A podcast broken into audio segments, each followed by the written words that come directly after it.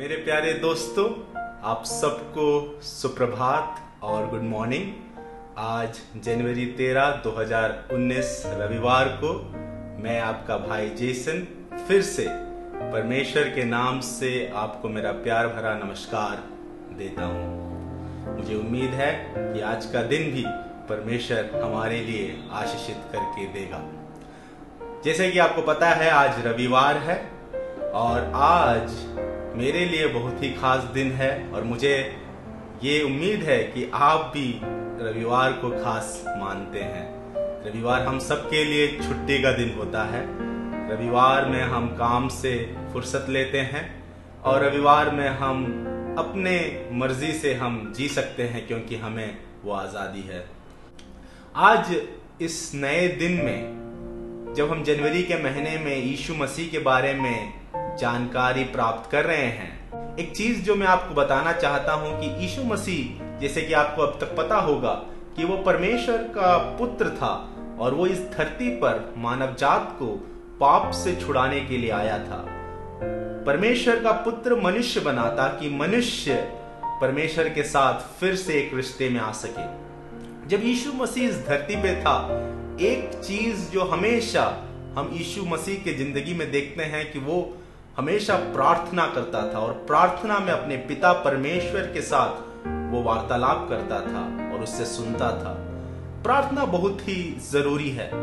प्रार्थना में हम उस परमेश्वर पिता से बातें कर सकते हैं, उससे हम सुन सकते हैं।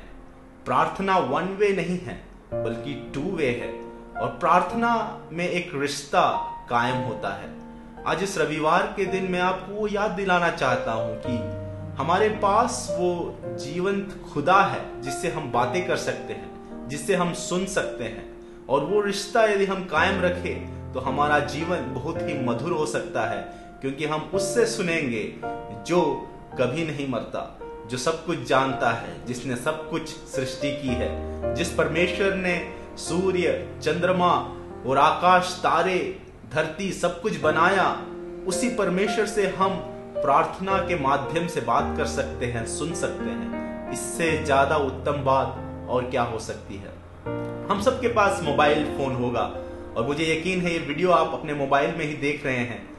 जब हम सवेरे नींद से उठते हैं, जैसे कि मैं कभी कभी करता हूँ कि जल्द ही जाके मैं मोबाइल में समय को चेक करता हूँ, फिर मैं ये चेक करता हूँ कि शायद कोई मुझे मिस कॉल तो नहीं आया, या फिर कोई मैसेज तो नहीं आया व्हाट्सएप में या फिर फेसबुक में। लेकिन एक चीज़ हमें ध्यान देना है कि वो मैसेज और जो कॉल्स हमारे मोबाइल में तभी आ सकती है यदि उस मोबाइल में नेटवर्क का कनेक्शन है। यदि वो नेटवर्क बार हम मोबाइल में नहीं देखते तो हमें वो कॉल या मैसेज नहीं आएँगे। ये सोचिए कि यदि आप सवेरे उठते हैं और आप मोबाइल को चेक करते हैं और उसमें देखते हैं कि नेटवर्क नहीं है तो आप तुरंत परेशान हो जाते हैं। और फिर तुरंत आप मोबाइल को स्विच ऑफ़ करके ऑन करते हैं। शायद आप फ़ोन कंपनी वालों को बुला के पूछते होंगे, कुछ गड़बड़ है। फिर आप शायद नेटवर्क टावर को कोसते होंगे कि यहाँ का नेटवर्क टावर ठीक नहीं है कंपनी को कोसते होंगे। हम सब परेशान हो जाते हैं जब हमारे मोबाइल में नेटवर्क कवरेज नहीं रहता।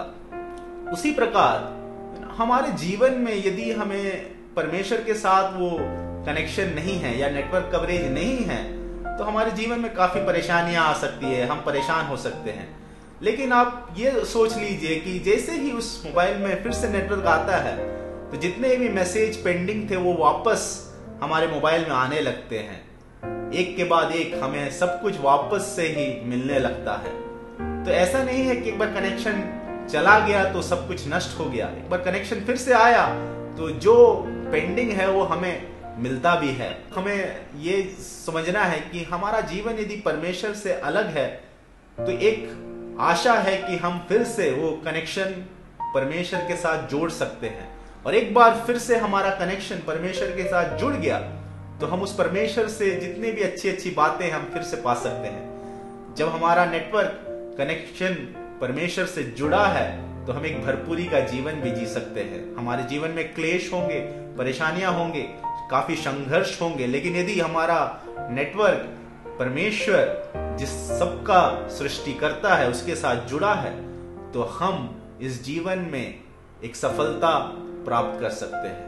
बस मैं ये चीज़ आपको याद दिलाना चाहूँगा ये रविवार को कि आप परमेश्वर के साथ कनेक्शन जोड़े। यदि आप अलग हैं, यदि आप उससे दूर हैं, यदि आपने उससे अब तक बात नहीं किया है तो आप मन में ये प्रार्थना करें कि परमेश्वर, मैं तुझे जानना चाहता हूँ, मैं तुमसे बात करना चाहता हूँ, मैं तेरी आवाज़ सुनना चाहता हूँ। यदि आप वो प्रार्थना करेंगे तो परमेश्वर आपके साथ बात करना चाहता है, वो कनेक्शन जोड़ना चाहता है। और एक बार कनेक्शन जुड़ गया तो एक भरपूरी का जीवन हमारे लिए परमेश्वर ने रखा है और उसी के लिए यीशु मसीह इस धरती पे आया था और आज वो यीशु मसीह निमंत्रण देता है कि मैं आपके द्वार के सामने, हृदय के द्वार के सामने खटखटा रहा हूँ। यदि आप खोलोगे तो मैं अंदर आना चाहता हूँ, कनेक्शन जोड़ना चाहता हूँ। मैं ये उम्मीद करता हूँ कि आज का ये दिन रविवार आपके लिए आशीषित होगा।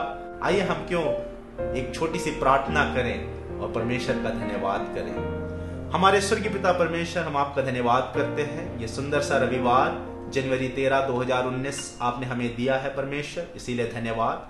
पिछले हफ़्ते आपने हमें संभाल के रखा। इस नए हफ़्ते में परमेश्वर, आपकी कृपा हमारे साथ हो। हमें काम में बरकत देना, सफलता देना, हमारे परिवारों को आशीषित करना। परमेश्वर, ये वीडियो जो देख रहे हैं, सारे लोगों को आप अपनी कृपा और आशीष से भरना। ये प्रार्थना यीशु मसीह के नाम से हम करते हैं सुन और ग्रहण और कबूल करना पिता। आमेन। मेरे प्यारे भाइयों, मुझे उम्मीद है कि आज का रविवार आपके लिए आशीषित होगा। अब परमेश्वर में बने रहे। परमेश्वर आप सबको आशीष करे। हम कल फिर से मिलेंगे। आप सबको मेरा धन्यवाद।